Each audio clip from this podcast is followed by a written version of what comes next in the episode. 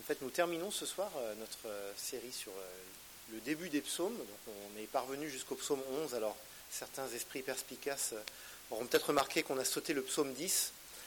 voilà, c'est un choix qu'il fallait, faire. Là, on commence l'avant dimanche prochain, donc ce qui nous prépare à Noël. Et il nous manquait un dimanche pour.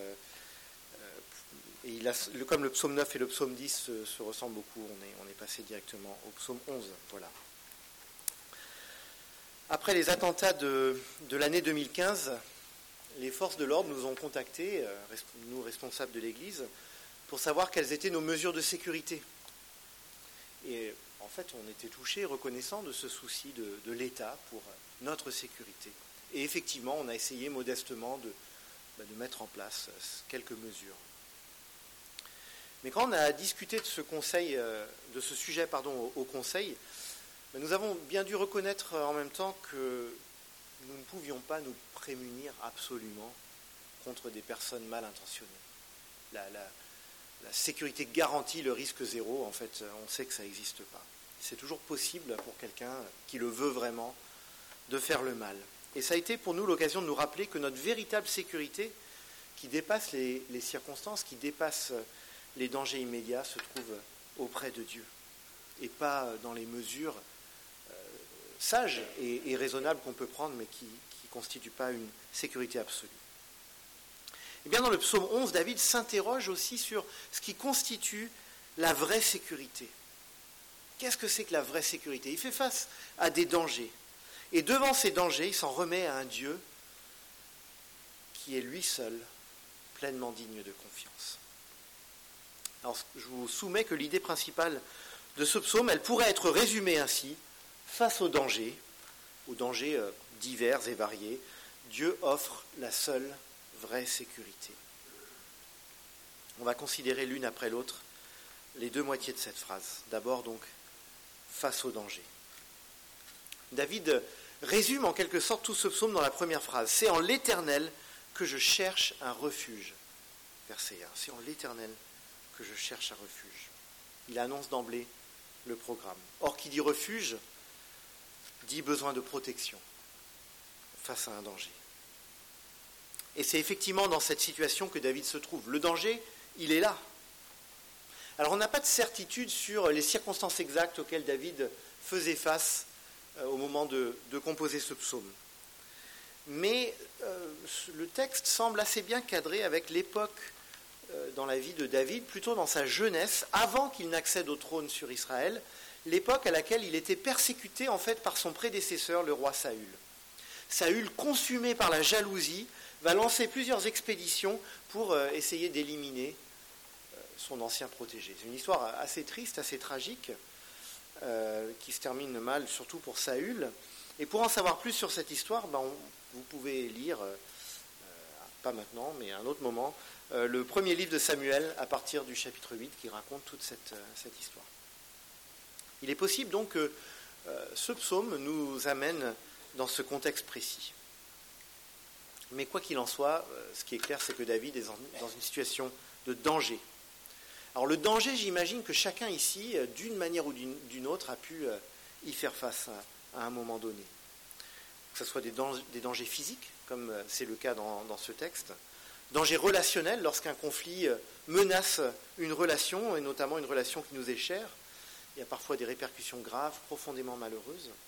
Dangers sociaux, dangers professionnels, risque euh, peut-être d'un licenciement euh, euh, ou, d'un problème sérieux au travail, ou bien un risque financier lorsque nous sommes dans une situation où nous faisons face à la précarité.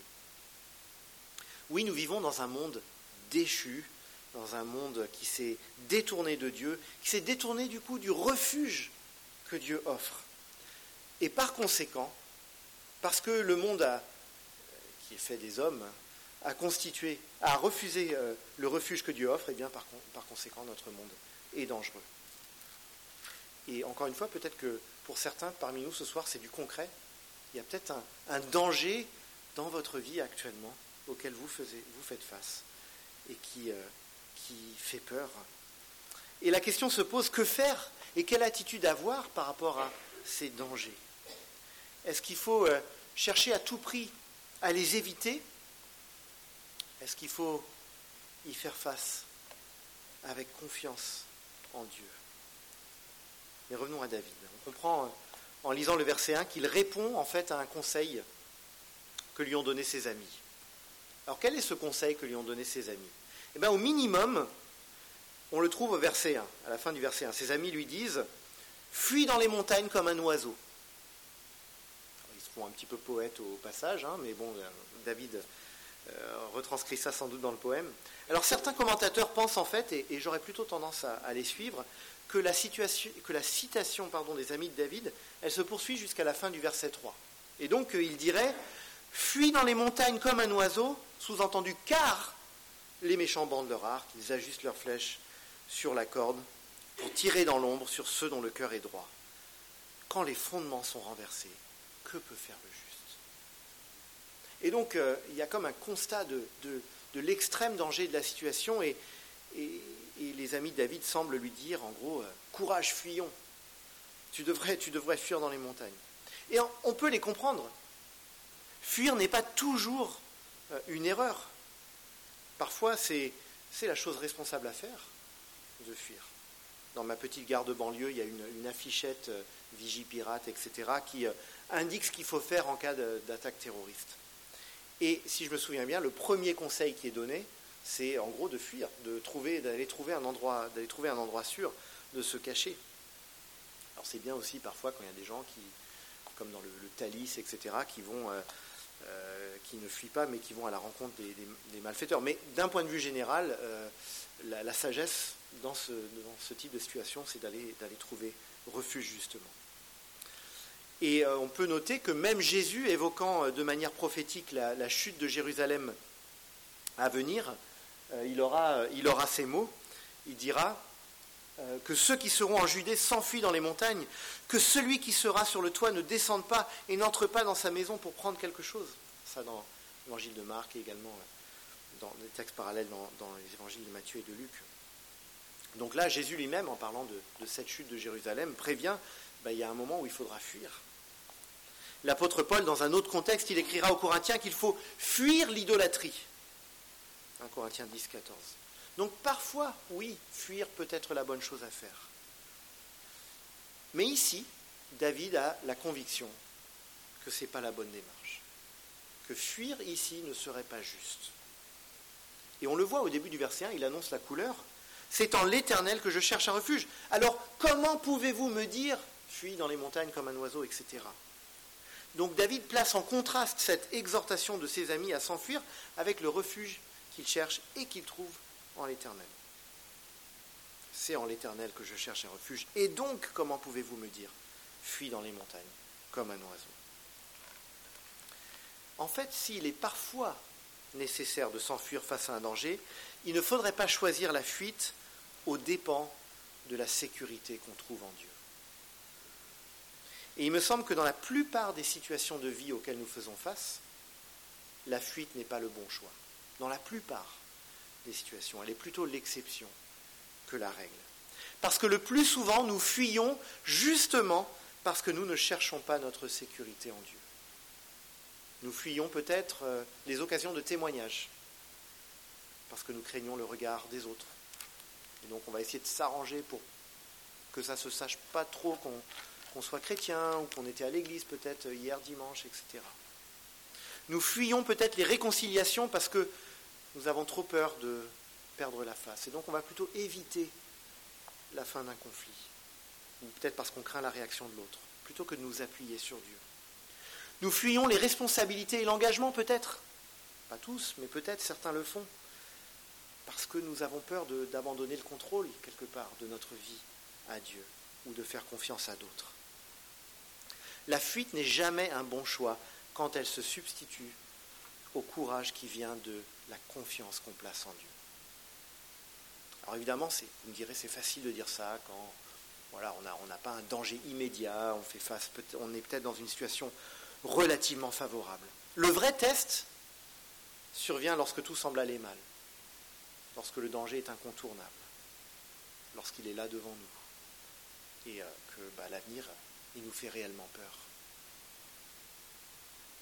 Et là, et peut-être, peut-être que dans le contexte actuel, dans l'Église, c'est peut-être un peu plus le cas pour les habitués du dimanche matin, mais je ne sais pas, peut-être que pour certains, euh, contexte actuel, le départ de notre pasteur Paul, qui, est quand même là depuis 43 ans, euh, la perspective de, de cette transition-là, peut-être qu'elle, est une source d'insécurité. Moi, moi, elle l'est pour moi parfois. Et peut-être que ça nous inquiète. Et c'est là aussi que vient le vrai test. En qui est-ce qu'on va placer sa confiance? Comment est-ce qu'on va. Qu'est-ce qui va nous rassurer dans ces situations-là? Et comment ne pas faire écho au verset 3 dans ces situations où les choses semblent instables? Quand les fondements sont renversés, que peut faire le juste? Quels sont les fondements qui parfois se renversent pour nous? Que puis-je faire lorsque la famille, qui a été pour moi un cadre si sécurisant, se déchire? C'est pas mon cas, hein, je dis moi génériquement, mais euh, mais c'est peut-être le cas de certains, lorsque la famille se déchire. Que puis-je faire lorsque ceux qui ont été des modèles pour nous par le passé nous déçoivent, connaissent des chutes? Que puis-je faire lorsque les valeurs que j'ai toujours cherché à défendre semblent aujourd'hui ne plus être pertinentes ou semblent dérisoires face à la futilité de notre monde? Que puis-je faire euh, même lorsque le pays dans lequel je vis et que je croyais sûr, apaisé, prospère se révèle dangereux et violent? La réponse de David dans ce psaume est claire, c'est en l'Éternel que je cherche un refuge. Dieu ne nous retire pas de ce monde dangereux, mais il nous offre la sécurité parfaite d'une relation avec lui que rien ni personne ne détruira jamais. Alors ces dernières semaines, j'ai été frappé là en préparant le message que à chaque fois, depuis quelques semaines, je reviens toujours au même verset. Alors c'est peut-être le Seigneur qui me le met à cœur ou qui veut nous le mettre à cœur, qui sait. Mais ces psaumes me ramènent régulièrement à euh, Romains chapitre 8 et à la fin de donc les versets 38 à 39 en particulier, j'ai l'assurance que ni la mort, ni la vie, ni les anges, ni les dominations, ni le présent, euh, ni le présent, ni l'avenir, ni les puissances, ni la hauteur, ni la profondeur, ni aucune autre créature ne pourra nous séparer de l'amour de Dieu manifesté en Jésus-Christ notre Seigneur. Et on voit que l'apôtre Paul, là, il déploie des, trésors d'énergie pour aller trouver tout ce qui peut-être potentiellement pourrait nous séparer de l'amour de Dieu. Il dit, non, rien de tout ça ne pourra nous séparer de lui. Encore une fois, Dieu ne nous promet pas, je pense jamais dans la Bible, d'éviter les dangers du monde présent. Promet un monde futur où il n'y aura plus de danger. Mais dans le monde présent, il nous promet de nous lier à lui d'une relation qui, elle, est plus ferme que ce monde et que rien ni personne ne pourra jamais détruire. Et cette perspective, loin de nous faire échapper à la réalité, comme on nous critique parfois, nous chrétiens, ouais, vous, voulez vous rassurer, vous voulez chercher à échapper à la réalité, mais loin de là, au contraire, ça doit nous donner le courage de faire face à la réalité. Le prophète Ésaïe, euh, se faisant le porte-parole de Dieu, a eu ces paroles bien connues, Ésaïe 54, verset 10, même si les montagnes s'éloignait, même si les collines étaient ébranlées. Mon amour, c'est Dieu qui parle, mon amour ne s'éloignera pas de toi, et mon alliance de paix ne sera pas ébranlée, dit celui qui a compassion de toi, l'Éternel. Quand les fondements sont renversés, l'amour de Dieu est encore là. Face aux dangers de la vie, Dieu seul offre la vraie sécurité. Dieu offre la seule vraie sécurité. C'est notre second point.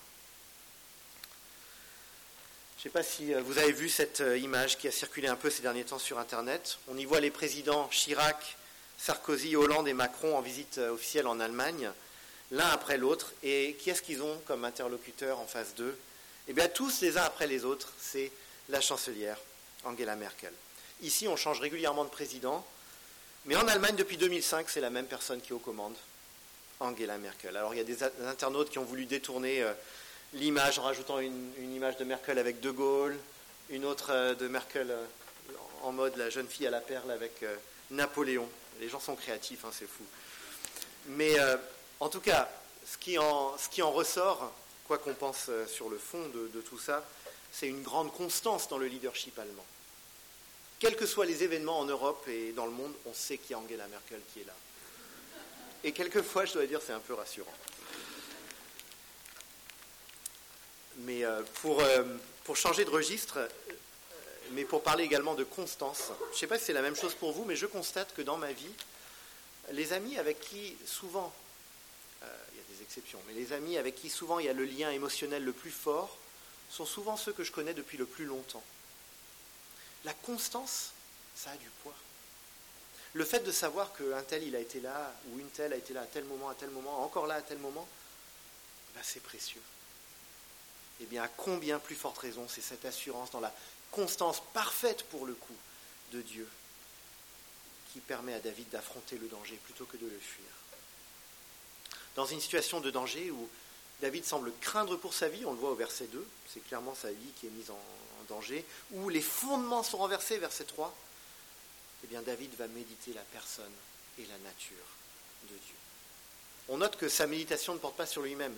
David ne se dit pas Moi je suis un bien-aimé du Seigneur, j'ai été établi quand même roi d'Israël, chef de mon peuple, j'ai aucune raison d'avoir peur. Clairement, je fais partie des privilégiés. Ce n'est pas du tout ça que David se dit.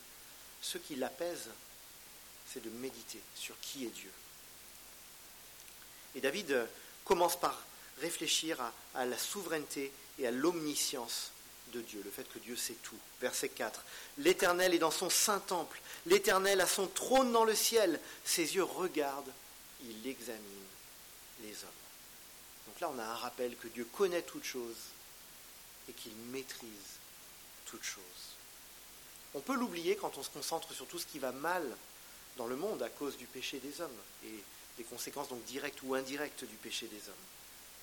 Dieu a permis cela, encore une fois. Dieu a permis que les hommes se révoltent contre lui. Mais ça ne l'empêche pas de régner sur l'univers. Et ce n'est pas simplement une, vue de l'esprit, une abstraction. C'est une réalité de chaque instant. Et ça, on l'oublie souvent, je crois. À chaque instant, nous avons l'air qu'il nous faut pour respirer. Personne ici, je pense, est en train de s'inquiéter. Est-ce que tout d'un coup, il n'y aura plus d'oxygène, plus d'air? Personne s'en inquiète les facultés et les ressources pour vivre, réfléchir, ressentir, agir. On compte sans se poser la question sur le fait qu'on va continuer à les avoir, en tout cas dans un avenir proche. À chaque instant, chacun d'entre nous peut compter sur la régularité de la nature. La loi de la gravité ne va pas brusquement euh, cesser d'être vraie. On peut faire un test si vous voulez, mais euh, je compte vraiment là-dessus. Notre corps, d'un point de vue général, si Dieu nous prête vie, il va continuer à fonctionner. Et il va continuer à fonctionner comme on est habitué à ce qu'il fonctionne. Le soleil va continuer à se lever et à se coucher. On ne se pose même pas ces questions-là. Eh bien, une façon pour le psalmiste de résumer tout cela, c'est de dire, verset 4, l'Éternel est dans son saint temple, l'Éternel a son trône dans le ciel. Il maîtrise toute la création et il maîtrise aussi la vie des hommes. Parfois, on a euh, l'idée fausse que Dieu, en fait, il, gère le spirituel dans nos vies. Après, euh, la vie de tous les jours, ça, c'est bon, on s'en occupe. Mais Dieu, lui, gère le spirituel. La, lecture de la Bible, la prière, ça, c'est de son ressort. Ben non. Si on croit que Dieu est Dieu, il s'occupe de tout, en fait. Et chaque aspect de, notre vie euh, relève de son autorité. Verset 4. Ses yeux regardent il examine les hommes. Donc il ne maîtrise pas seulement l'univers de sens large, mais nos vies. Nos vies et nos circonstances n'échappent pas à Dieu. Et même quand nous ne savons pas de quoi sera fait l'avenir, et en fait personne d'entre nous ne le sait, euh, à part les promesses que Dieu nous a faites, ne sait exactement de quoi sera fait l'avenir, eh bien le simple fait de savoir que Dieu, lui, n'est pas soumis à nos aléas, Dieu, lui, ne craint pas pour son avenir, pas un instant il ne craint pas nos dangers, eh bien pour nous, ça doit être une profonde source de réconfort. Donc ça, c'est ce qu'on a vu au verset 4. Ensuite, au verset 5, David médite la sainteté de Dieu, dont Paul euh, a parlé en début de culte. L'Éternel examine le juste, il déteste le méchant et celui qui aime la violence.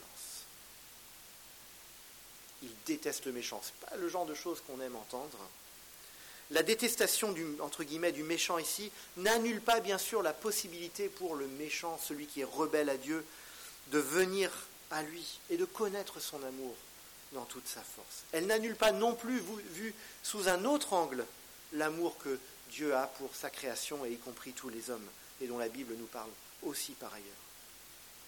Mais comme on a déjà eu souvent l'occasion de dire, il faudrait arrêter de caricaturer Dieu, d'en faire une sorte de coach bienveillant qui est juste là pour nous booster. Dieu rejette le mal.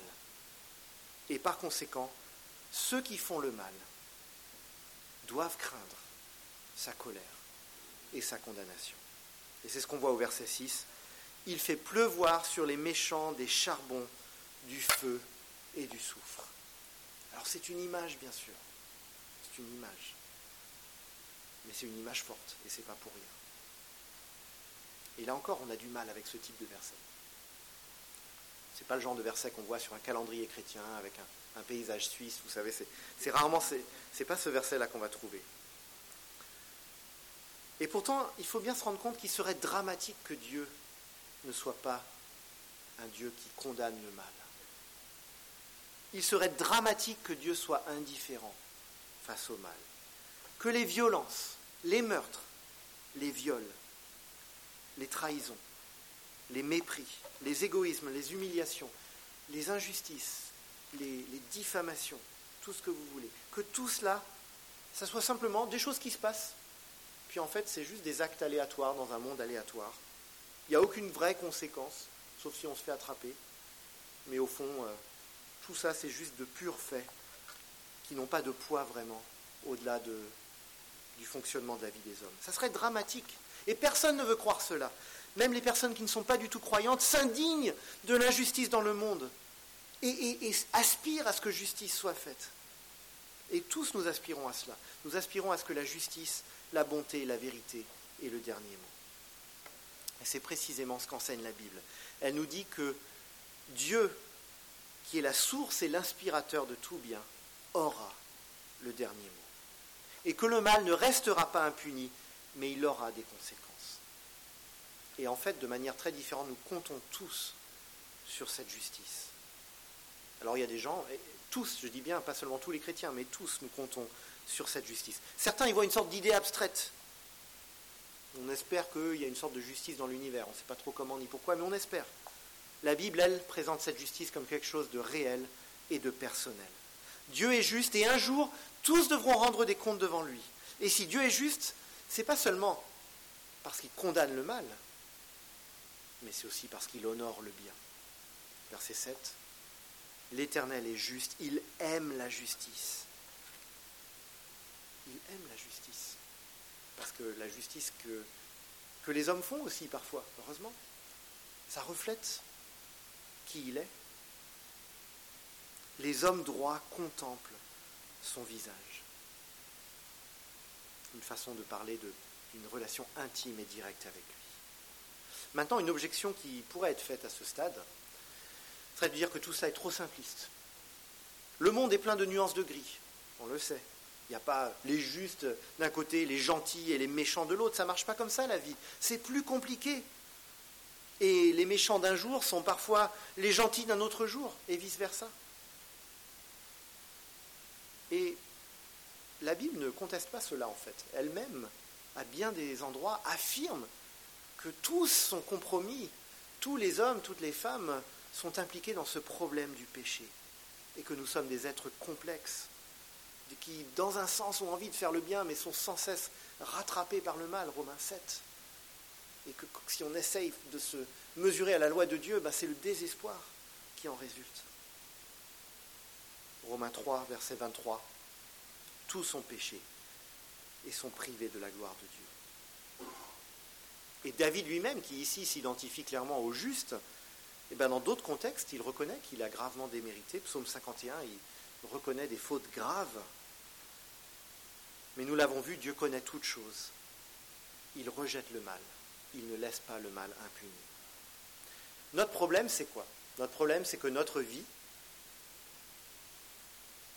est émaillée et remplie d'offenses petites ou grandes contre Dieu et contre notre prochain. Je ne sais pas quand est la dernière fois que vous avez fait quelque chose de mal à l'égard de votre prochain. Ça remonte sans doute pas à si longtemps que ça. Peut-être ce n'était pas quelque chose de dramatique. Mais la dernière parole malheureuse que vous n'auriez pas dû prononcer, la, la dernière colère qui n'était pas juste et pas constructive. on pourrait multiplier les exemples. Comment pouvons-nous donc espérer contempler le visage de Dieu? Verset 7. Comment pouvons-nous être considérés comme des hommes droits et vivre et avoir cette espérance de vivre éternellement dans sa présence? Ben, C'est là que heureusement l'évangile change tout. Cette bonne nouvelle selon laquelle Dieu offre gratuitement le pardon à tous les pécheurs qui le saisissent. Par la mort de Jésus-Christ, le juste qui a subi à notre place la colère de Dieu contre les injustes. Dieu nous invite à nous attacher à Jésus-Christ par la foi pour que par sa mort sacrificielle, par laquelle il a pris sur lui la colère de Dieu contre les méchants, eh bien nous puissions être considérés malgré nous comme justes à ses yeux. C'est ce que nous dit la Bible. C'est la bonne nouvelle qui résonne dans le Nouveau Testament en particulier, mais en fait dans toute la Bible. Et en ressuscitant Jésus au troisième jour, Dieu a manifesté au monde entier que c'est bien lui qui avait le dernier mot sur le mal et la mort. Que l'espérance qu'il nous offre en Jésus-Christ, ce n'est pas juste une philosophie, ce n'est pas une idéologie, ce n'est pas un truc un peu nostalgique sur un grand homme qui a vécu il y a 2000 ans. C'est une espérance vivante, tournée vers l'avenir. Dieu nous invite chacun à saisir son pardon et sa réconciliation. La question qu'il faut se poser par rapport à la foi chrétienne, c'est pas ok, donc si on devient chrétien, en fait, c'est quoi Qu'est-ce qu'il faut faire? Donnez-moi une checklist. Qu'est-ce, quelles sont les choses qu'il faut faire pour être dans les clous en tant que chrétien? C'est pas du tout ça. Mais c'est plutôt est-ce que je vais m'attacher à Jésus-Christ? Voilà la question clé. Et c'est précisément cette bonne nouvelle que chacun est appelé à saisir à pleine main. C'est ça qui nous donne une sécurité authentique et inébranlable. C'est ça qui nous offre un refuge face au danger parce que nous savons que Dieu nous a pardonné, racheté, déclaré juste, adopté comme ses enfants. Tout ça, c'est des termes que la Bible utilise. Eh bien, sans aucune exagération, nous n'avons vraiment rien à craindre. Si nous sommes attachés à Jésus-Christ, nous n'avons rien à craindre. Alors bien sûr qu'il y aura des circonstances difficiles. Et oui, il y aura encore la peur. Et c'est normal. Il ne s'agit pas de devenir des, êtres impassibles qui n'ont plus d'émotions, qui n'ont plus de crainte, c'est pas ça. Mais c'est plutôt que ces choses-là ne doivent pas changer notre profonde assurance que Dieu, lui, n'est pas menacé par nos épreuves. Que ses projets ne sont pas menacés, que ses promesses ne sont pas menacées par tout ce qui peut nous arriver. Et ça, ça change tout. Si notre avenir ne dépend plus de nos circonstances, mais des promesses de Dieu, ça change tout. Et donc, grâce à l'évangile, la promesse du verset 7, les hommes droits contemplent son visage, sera une réalité pour nous. Et Dieu nous invite dès maintenant à vivre cette vie de justice qu'il a long, toujours voulu pour nous, en puisant chaque jour dans sa grâce et son pardon, dans sa patience infinie à notre égard. Alors oui, mille fois oui, c'est en l'éternel que nous devons trouver refuge. Et on ne va pas trouver refuge en l'éternel en fuyant toujours. Et c'est peut-être une tentation pour certains d'entre nous d'être dans la fuite, de fuir les difficultés, de fuir les incertitudes, de fuir les engagements, de fuir les dangers de ce monde. Ce n'est pas en fuyant que nous trouverons la paix et la joie que nous cherchons. Nous trouverons cette paix et cette joie dans la sécurité parfaite de la relation éternelle que Dieu nous offre en Jésus-Christ. Je vous invite à prier. Notre Dieu, notre Père, nous sommes reconnaissants de ces poèmes que David a mis par écrit et dans lesquels il se livre et il se place en croyant, imparfait, pécheur, mais plein d'espérance. Et nous nous reconnaissons dans ces paroles. Nous sommes consternés par euh, tout le mal et l'injustice que nous voyons dans le monde, et parfois très proche de nous. Et nous devons reconnaître que nous ne sommes pas euh, étrangers à cette réalité, que nous y participons nous-mêmes, et nous implorons ta grâce. Mais nous avons un privilège que David n'avait pas encore pleinement, c'est de savoir quelle solution tu as pourvu à ce problème du mal, du péché qui nous atteint. En Jésus-Christ, ton Fils, tu nous offres le pardon, tu nous offres une vie nouvelle, tu nous rétablis, tu nous remets sur nos pieds et tu nous invites à te suivre sur un chemin nouveau. Et Seigneur, s'il y en a parmi nous ce soir qui n'ont pas encore commencé d'emprunter ce chemin nouveau qui mène à la vie dans toute sa force, à la vie pour toujours, que rien ni personne ne pourra nous enlever, eh bien Seigneur, ouvre leur cœur ce soir, ouvre leurs yeux. Et s'il y en a parmi nous qui te connaissent mais qui sont tentés de, de s'éloigner ou de trouver leur espérance ailleurs, d'avoir, de se dire que peut-être finalement tout ça vaut pas la peine. Eh bien Seigneur, reprends-nous. Reprends-nous si nous avons le malheur d'avoir de telles pensées. Reprends-nous si nous commençons à nous éloigner ainsi. Parce que s'éloigner de toi, c'est terrible. S'éloigner de la source de la vie, s'éloigner de la source de la paix et de la joie, c'est s'exposer au malheur, au vide, au désespoir. Ne permets pas que nous fassions un tel choix, Seigneur. S'il y en a ce soir qui sont tentés par ça, toi qui connais les cœurs de chacun, tu peux les reprendre, tu peux nous ramener, tu peux nous donner de comprendre que nous sommes en train de nous égarer. Et pour ceux qui passent par des temps plus favorables, permets que il nous soyons, si c'est notre cas, des soutiens pour ceux qui souffrent, des frères et sœurs aimants, attentionnés, prêts à être présents, à ne pas s'enfermer dans l'anonymat de notre société, mais à être vraiment présents les uns auprès des autres. Merci notre Dieu parce que nous pouvons compter sur toi à chaque instant. Au nom de Jésus.